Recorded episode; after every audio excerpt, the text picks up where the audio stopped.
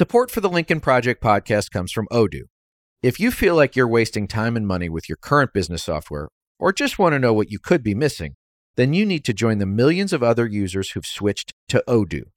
Odoo is the affordable, all in one management software with a library of fully integrated business applications that help you get more done in less time for a fraction of the price. To learn more, visit odoo.com slash Lincoln. That's O-D-O-O dot com slash Lincoln. Odoo, modern management made simple. Hey everyone, it's Reed. Before we get started, I just want you to think about this. In just a little over a year, the first American voters will get their ballots in the mail. Think about that. We are now just about a year from Election Day. I know we think that Election Day happens in November, and it does.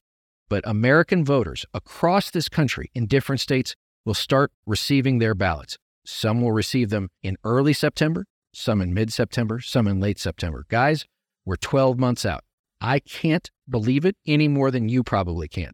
That's why I need you to go to jointheunion.us and sign up for our field team to make sure that every last voter in the pro democracy movement is contacted and gets out to the polls.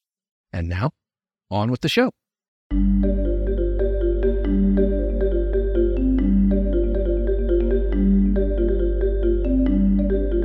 Welcome back to the Lincoln Project.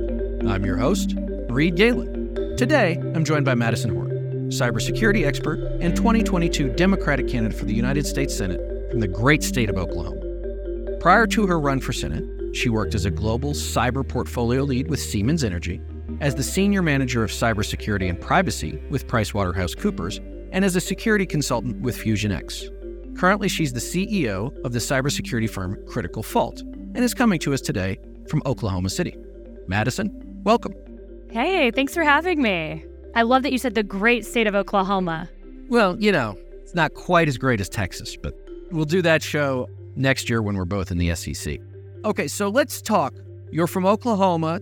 Tell us a little bit about how you got into cybersecurity, but also how you decided to run for office as a Democrat in Oklahoma, which I have to assume is a fairly endangered species. So, you know, I'm from a small town called Stilwell, Oklahoma. No one can point it out on a map unless you're from Stilwell, Oklahoma. Lowest life expectancy in the United States. So you can imagine, don't necessarily have the uh, deep tech background there. But I'm a seventh generation daughter of a farmer in the state of Oklahoma. So I learned grit and I learned hard work. It was just inherited. So, you know, when I was looking for a professional pathway, cyber was not it. I was working at the Boys and Girls Club, thought that I was always going to teach kids and help develop leadership skills and teach women's classes.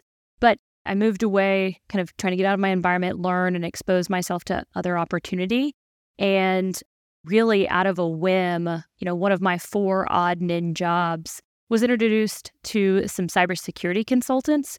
They offered me a job, and that was about 15 years ago, which uh, it makes me just like cringe saying that out loud, but I got incredibly lucky. There was an opportunity that presented itself and I walked through the door, of course, terrified, but excited about the opportunity. So, like I said, you read my bio. I've been in the space for 15 years, anything from ethical hacking to digital forensics and breach response. And it played a huge role in me running for office because initially, throughout my path, whether it was working with tech companies in the entrepreneurial space, whether it was working with customers to understand regulation and compliance, they never married up. The industry was so much further ahead of whether that be policy or to help entrepreneurs in the innovation space, cost, or just like the lack of understanding entirely of the application of a compliance and regulation that's being built. So it's just out of frustration and then just the rhetoric that was coming out of politics, that is still coming out of politics, and the lack of understanding of the impact that that has on both our voters, both our allies, as well as just our elections as a whole. So, really rooted out of just overall frustration. As so many things are, right? And the difference is you can be frustrated and scream at the television, or you can get frustrated and do something about it, right? So, let's talk a little bit about the cybersecurity stuff and just generally about lack of understanding in the policy space and this is I'm going to oversimplify this and it is not doing you a service and I'm sorry for that, which is when Mark Zuckerberg used to deign to go before Congress, and you'd see all these old guys up on the dais, and they clearly had no idea A, what Facebook was, or B, how it worked, right? No understanding. I have to assume that it's really not that much better now from a policy perspective, which, yes, within states, within government, you know, within the federal government, within different departments, you know, there are people who really understand this. But I would venture to say that there are a lot of policymakers, Madison, who don't understand the difference between, say, cybersecurity, how the internet works, social media, all those things, and like what the IT guy does, right? They probably see it as all just the same thing. Absolutely. Or it's something, I mean, I, I can't tell you the number of times that people assumed that I was in the military because I worked in the world of cybersecurity. And, you know, is it getting better? I think there are better collaborations and better opportunities being presented for the public sector and the private sector to come together because, you know, the government's never going to be able to keep pace with the private sector. It's just never going to happen again because that's where the innovation is happening. That's where the creation is going to happen and, you know, frankly, people don't want to go work for the federal government anymore. It's not an appealing job. So, is the public sector understanding more about the industry. I would say some of the government agencies, like CISA, I think they're doing a phenomenal job of ensuring that we're focused on our critical infrastructure. Now, I would say our elected officials. I mean, when you have the average age of 67 in office and we're talking about nuanced technology and that's above the acumen of, you know, sending an email, then uh, yeah, we're going to have some disconnect. You know, the hearing that you're referencing, Reed, that individuals were saying, well, well, how do you make money? And Mark Zuckerberg was starting to talk about like how ads work and how, you know, the analytics work in the background. And that's just touching the surface. Uh, I think it was last year or maybe two years ago, I interviewed a woman named Nicole Perlroth, uh, who used to write for the New York Times. She wrote a book called This is How They Tell Me the World Ends about like the worst things that could happen in the cybersecurity thing. And it is, it will keep you up at night if you read it. And, you know, she starts, and remember, this is pre Ukraine war. She starts with a cyber attack from Russia launched at Kiev, right? It shuts everything down. And I mean, Russia's embroiled in a land war with Ukraine now. Have we seen as much of that kind of stuff coming from the Internet Research Agency in St. Petersburg? Obviously, the guy who ran it, Prigozhin, just got blown out of the sky last week. So he's not going to be doing that this year or next. But do you see, as someone who understands this world, from both a policy perspective and, as you mentioned, critical infrastructure perspective, but also in the industrial space. Do you still worry about that kind of stuff? Is Russia still a key perpetrator? Is it still North Korea? Are they the bad actors? Are they state actors? Or are they, as Donald Trump would say, fat guys in their mom's basements? Well, stereotypes are stereotypes for a reason. But no, I do not think that it is just, you know, quoting Donald Trump here, as you said, it is not just fat guys in their mom's basements. I think that that is a significant understatement. The nation state actors that we are up against are highly sophisticated, highly organized, highly funded. We need to start thinking about large entities like the Accentures, like the PwCs, like the Deloittes. They are that size of organizations that are literally just like a hack for services offering, right? And they're just selling their services to hack whatever target. Now, we can talk about motivations, we can talk about impact, uh, but you know, your question was does this keep me up at night? You know, I don't know how recently the woman that you're referencing wrote the book, but you know, when I was uh, in my first entry level job, then I was sitting, you know, outside nuclear power facilities and, and feeling the hum of the under the my feet of that that power running through the power lines from the nuclear power facility, you know, just to the mm-hmm. distribution centers. And I was like, holy crap. I think that was the first moment. And we're talking 15 years ago where, you know, you had to have a top secret clearance to understand the threat actors that were coming against our critical infrastructure. And we found them then. And so for people to say, is this still a problem? Yes, we're just waking up to it being a problem. This has been an underserved industry. And so no one understands it and they don't understand the threat.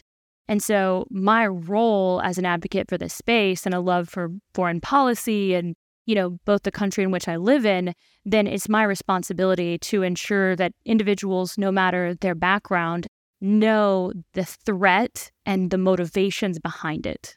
Support for the Lincoln Project podcast comes from Odoo.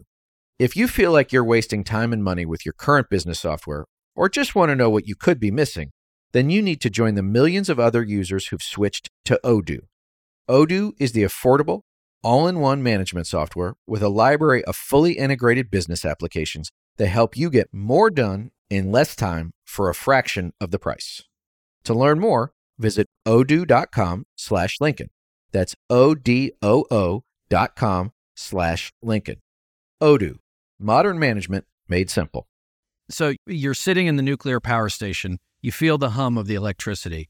This is 15 years ago. So if 15 years ago you were worried about it, now it's 15 years later.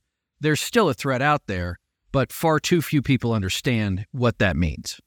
That's correct. I mean, that moment that I'm I'm talking about was that holy crap. You know, being face to face with a nuclear power facility is something that most people only see or hear about. Then you really can feel the power behind, you know, the devices that we're looking to protect.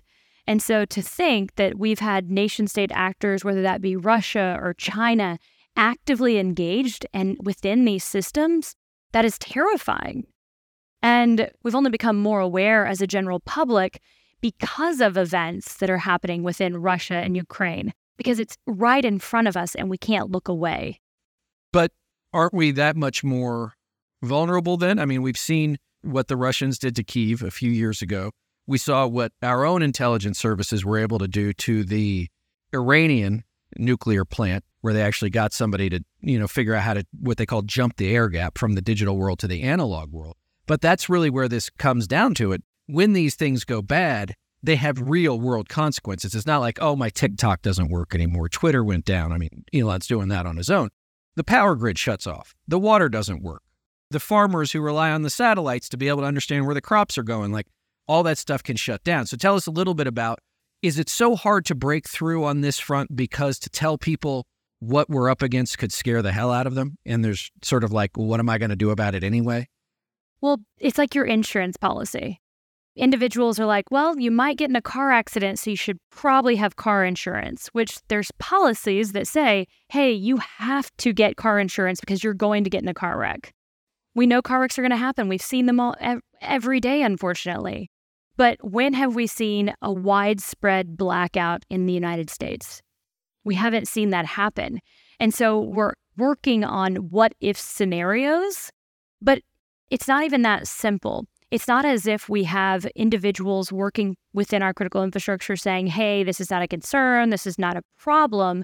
It's just we're talking about legacy systems. So we're talking about, like, think hand cranks hand cranks that were never meant to operate in the digital world that are now being retrofitted with, you know, IoT devices, with, you know, sensors and, you know, a, a number of things that were never meant to be connected. And so we've rapidly, rapidly increased the digitalization of these devices and opened up so many vectors for bad actors. And so what we're doing is playing a game of catch up. And I guess the other part too is is there a little bit of if we're trying to protect everything, we're protecting nothing going on too? So the White House put out this strategy. It's called Zero Trust. Now, this is something that the private sector has been developing for quite some time. And the whole concept around zero trust is focused on, you know, what we call your crown jewels. So, what's going to be the potential biggest impact? So, you know, coming back to the nuclear power facility, the biggest concern is that someone would blow up the nuclear power facility. So we would ensure that, you know, all of our focus would be on how would someone get in.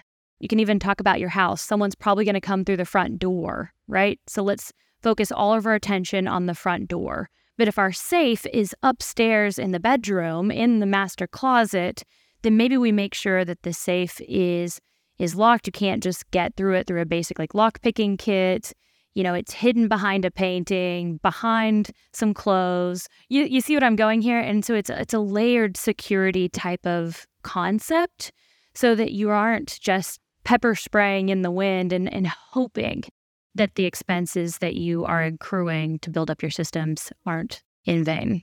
So, years ago, I did some crisis communications work. And I remember I was with a corporate executive. We're driving all over the place to deal with this crisis that this company had caused. And he said, Why don't we keep guys like you around more often? I said, Well, that's a great question. You see, because you see PR like you see HR. First and foremost, it's a cost center, and you guys hate cost centers. Second, you don't understand what it does. And third, and perhaps most importantly, we only appear when something has gone wrong and you have to do something you don't want to do. And I feel like, is there a little bit of that with the cybersecurity thing too, which is it's probably, if you're doing it correctly, a significant expense. The guys, mostly guys who are running these companies, have no clue how it works, but they're told they have to have it. They don't believe it because nothing ever happens. And then if something happens, they'll be like, why didn't anybody tell me I need this? So I would have said yes, you know, 10 years ago, but the industry has matured. And so when I was saying that, you know, the public sector, you know, mm-hmm. hasn't caught up with the private sector and understanding cybersecurity, I mean from a real technical perspective and how that impacts policy. But I would say within the private sector, then they we understand. Unless you're an immature organization, you probably just don't have the funds to invest appropriately. But your large organizations understand why you need to invest in cybersecurity because they're getting hit with ransomware or phishing attacks every single freaking day, and most likely have already had some type of data breach that has caused some type of significant damage from a PR perspective. You know, there's a number of them that we could bring up. And so you know, I would say that C level executives understand the reason why they need to invest. Well, and just you mentioned phishing, which is, you know, getting the, the fake email. And boy, those are really good nowadays. I mean, for something so simple, right? I mean, I don't know whether or not they're using AI, whether or not these are humans who have figured out that they read through your emails. Maybe it's both. If you said that these organizations can be incredibly large, incredibly well resourced. So you could have somebody who says, okay, Madison's our target. We're already in her email. Go figure out like the kinds of emails she gets, how she responds to them, and go write something. And before you know it, click, and then they're in everything. I mean, you bring up AI and how that has enabled hackers. What it has done for uh, the bad guys, it actually, they don't necessarily need to be as skilled. They don't necessarily have to spend as much time, as much money because you know the very basics of AI can craft a an elegant email. And you know, if I copy paste read your LinkedIn into Chat GPT and say, "Hey, craft a friendly email to Reed, then it's going to say, "Hey, Reed." Loved that Texas game. Don't know what the score is. They probably lost to Oklahoma. Real bummer. Uh, it's very painful because it's so true but my point is it's it's going to build trust and, and camaraderie and it's going to understand how to operate with you right and we can create an ai capability or tool to just continue to have that conversation with you via email and then to actually write the script or what we call in the cybersecurity world to actually create the weapon that is going to be used to actually breach your organization's perimeter so it's becoming much easier. Um, and we have to understand that both in the way the cybersecurity industry builds tools to prevent against these types of tactics and understand those techniques, and they're called signatures. And it's we're also going to have to understand it from a government perspective when we talk about, you know, what is the boundaries between leveraging innovation and then protecting American values, whatever that may be, and as well as the First Amendment. This episode is brought to you by Shopify. Forget the frustration of picking commerce platforms when you switch your business to Shopify, the global commerce platform that supercharges your selling wherever you sell. With Shopify, you'll harness the same intuitive features, trusted apps, and powerful analytics used by the world's leading brands. Sign up today for your $1 per month trial period at shopify.com slash tech, all lowercase. That's shopify.com slash tech. So let's switch to a little bit of politics now. So we'll zoom out of the nerdery and we'll zoom back into Oklahoma. So You and I were talking last week, and it's interesting you brought this up because when I was in Colorado in July, I heard this too, which is why is it that Republicans take rural voters for granted and Democrats don't talk to them? You know, I think there's assumptions about rural voters across the board that they are just going to vote Republican, or perhaps they are not going to vote. And, you know, as someone who is from rural Oklahoma, you know, majority of my family are a combination of independent, Democrat, Republican. And so to me, that sounds like the general population, but it's just assumed. You know, you brought up my campaign for US Senate last year. You know, the intent of my campaign was to show up where individuals don't typically show up to have the real conversation. You know, I don't like not knowing. And if I want to solve a problem, then I want to be as effective about it as possible. And that's understanding and being in the trenches and being where everyone shows up. So I don't have an answer of of why that is is a lot more logical than they just assume that they're Republican. And look, I mean, Oklahoma is a very conservative state. There's no question about it. But I think that one thing that we try and share with our friends in the Democratic Party is just because someone lives outside an urban, suburban, even ex urban area does not mean that these folks are uninformed, they're unintelligent, they're uneducated. There's always this talk of, you know, voting against their own economic interests. You could make that argument, but I think the problem I have with the predicate of that argument, Madison, is that you're sort of assuming that they don't know what's good or bad for them. Now, that doesn't mean that there aren't millions of rural voters who are wrapped up in MAGA and Trumpism and everything else, but there are millions of guys like me, Generation X white guys who went to college who live in the suburbs who are too. So what's your sense of it as you traveled around a place that you grew up in, but you're you're traveled around as a candidate? What's your sense of what's going on in rural America that frankly my listeners and I need to know? Sure. I mean, to be frank, and, and I hate, I really do. I, I hate this whole concept of, well, rural voters are most likely Republican or ignorant or uninformed. I want to challenge that because I would say that they're probably more informed than some of our suburban areas or our urban cores. And I say that because they're being faced on a day to day basis with the impact of bad policy. You know, when you think about access to just broadband, when you're talking about access to, you know, decent food, clean water, then do you think that that's happening in our urban centers? I don't think so because we would have businesses that would rally behind the city or whoever they had to to ensure that the kids got the best education, that they had the best water, that they had the access to the best food. Why? Because that's the economic center of a state, of a mm-hmm. whatever we're talking about. And so they wouldn't allow it to stand. And so, you know, in in my mind as a as a Democrat or as someone who just gives a damn about individuals and people, it's not about self interest, is that, hey, I want to solve a problem. What is the problem? And so, as traveling around the state, going to all 77 counties, you know, twice, then people didn't care what party affiliation that I had. I mean, I, I literally had a story. They said, you know what? And it, this is in the panhandle of Oklahoma. Okay. So, one of the most least dense places, flat as heck. This is the place what people think about when you think about Oklahoma, right? And they said to me, you know what? You have my vote because you don't drive a plane or you don't fly a plane to get here. You drove on those same roads that I have to, and you see the damage to my truck, which is bare basics. So you're telling me if I just show up, then you're going to vote for me? Why don't we have higher standards? Jamie Harrison, right, when he was running for U.S. Senate in South Carolina, told the stories like, you know, you came down that road.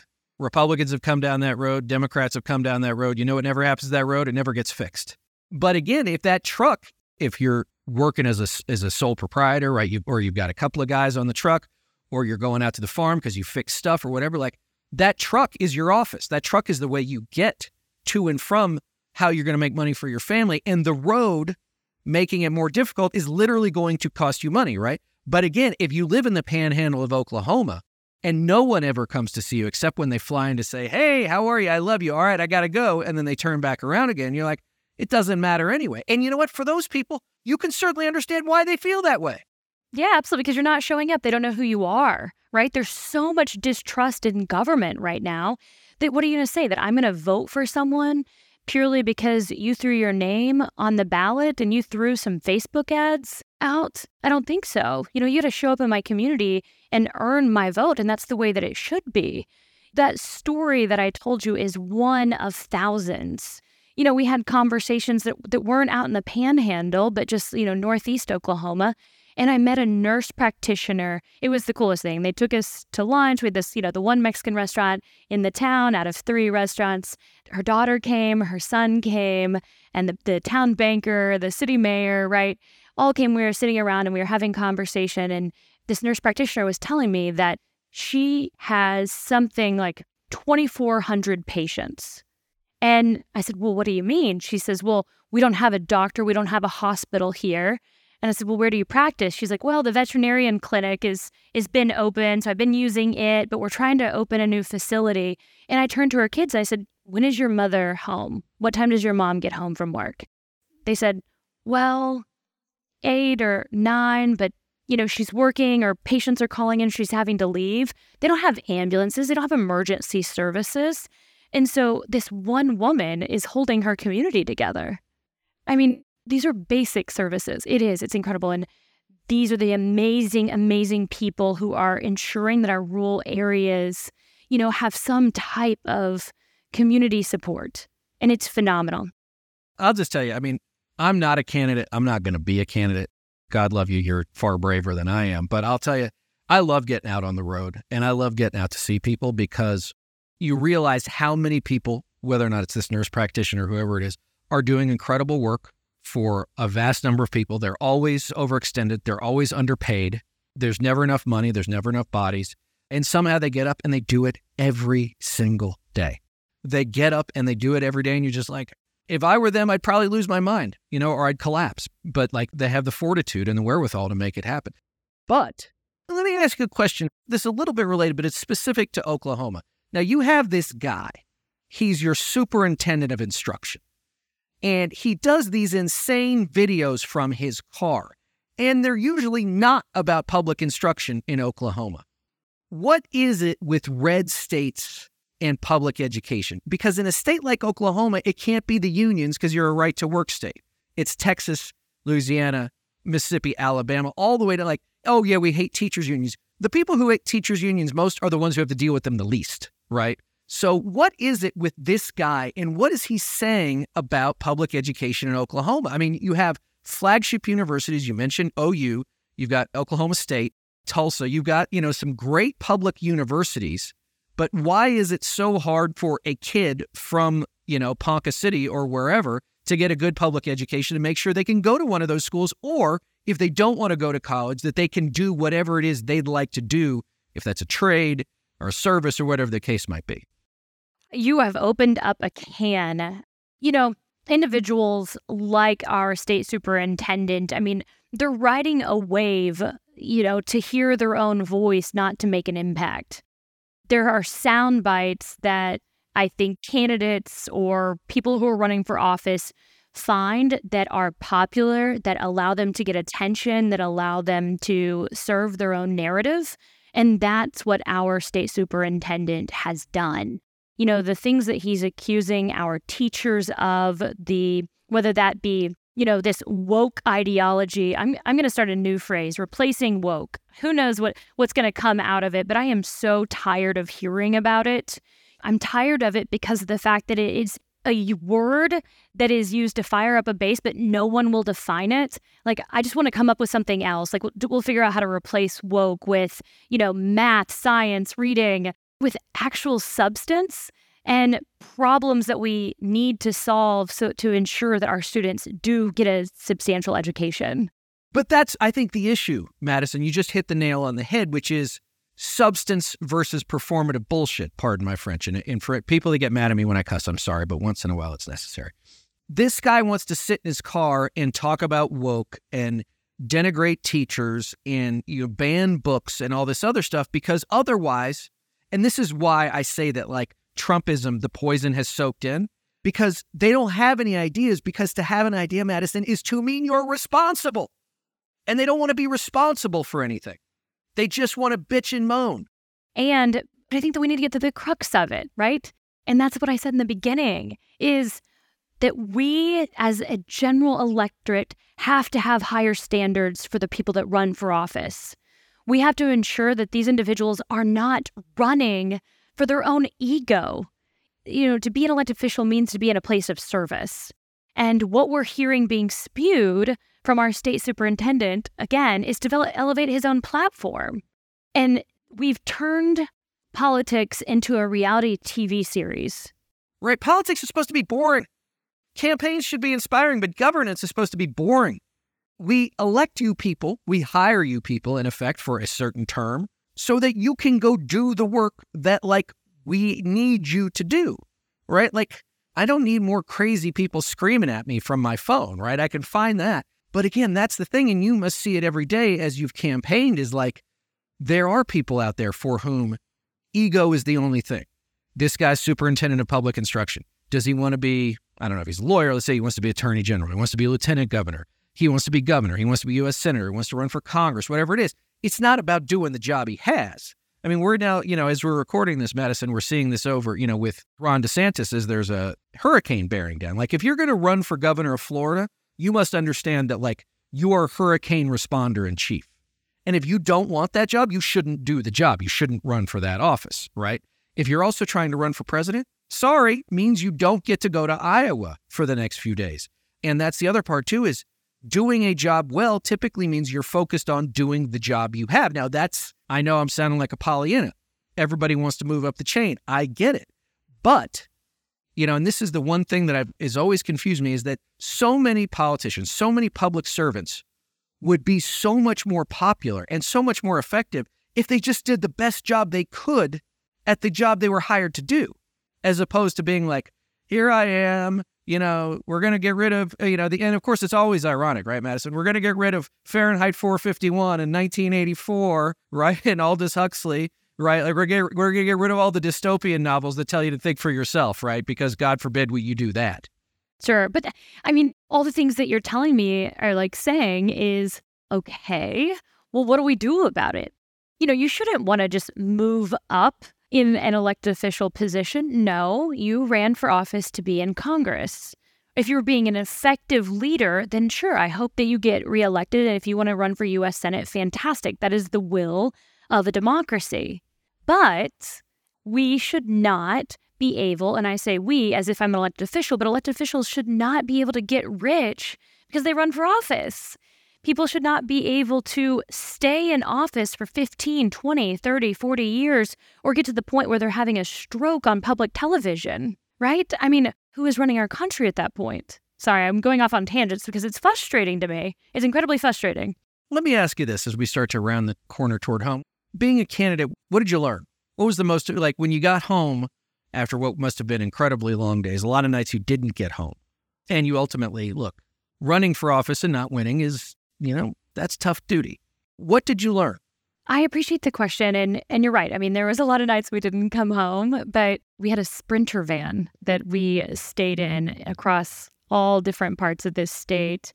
And honestly, being able to travel to every single corner of the state, then I fell in love with my state again. I fell in love with it not just because of the the diversity within landscape, but I fell in love with it because of the mayors who are in Hooker, Oklahoma, because of the mm-hmm. nurse practitioners who are, you know, the lifeblood of their community. These amazing people who care so much about what is going on in in their home and they want to do something about it and they show up and they they're an advocate for you know their grandmother who you know is having problems with prescription drug medication. I mean it's, it's just basic things. And so i fell in love with my state. I fell in love with the compassion and the love of people and seeing that and how open people were to just have good dialogue. And it reinvigorated me to uh, continue on this path to serve well, and thank God for it. All right. Now, aside from your rooting for the University of Oklahoma, which, uh, or Oklahoma University, I guess. We'll send you a hat. Uh, no, please don't. If I lose a bet or something, I'll wear it for you for a day, but crimson and cream, not my colors. So, where can we find you online? Where can we find your work?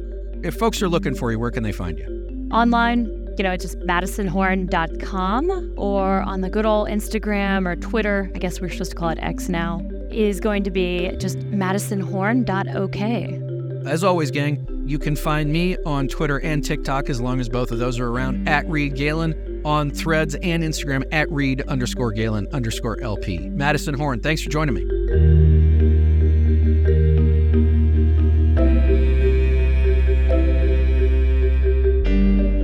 Thanks again to everyone for listening. Be sure to follow and subscribe to the Lincoln Project on Apple Podcasts, Spotify, Google, or however you listen. Don't forget to leave a five star review. To connect with us, follow us on Twitter at Project Lincoln, and for more information on our movement, to join our mailing list, subscribe to our newsletter, or make a contribution to our efforts, visit lincolnproject.us. If you want to message the podcast directly, please send an email to podcast at lincolnproject.us. And if you want to personally join the fight to save our nation's democracy, visit jointheunion.us. For the Lincoln Project, I'm Reed Galen. I'll see you on the next episode.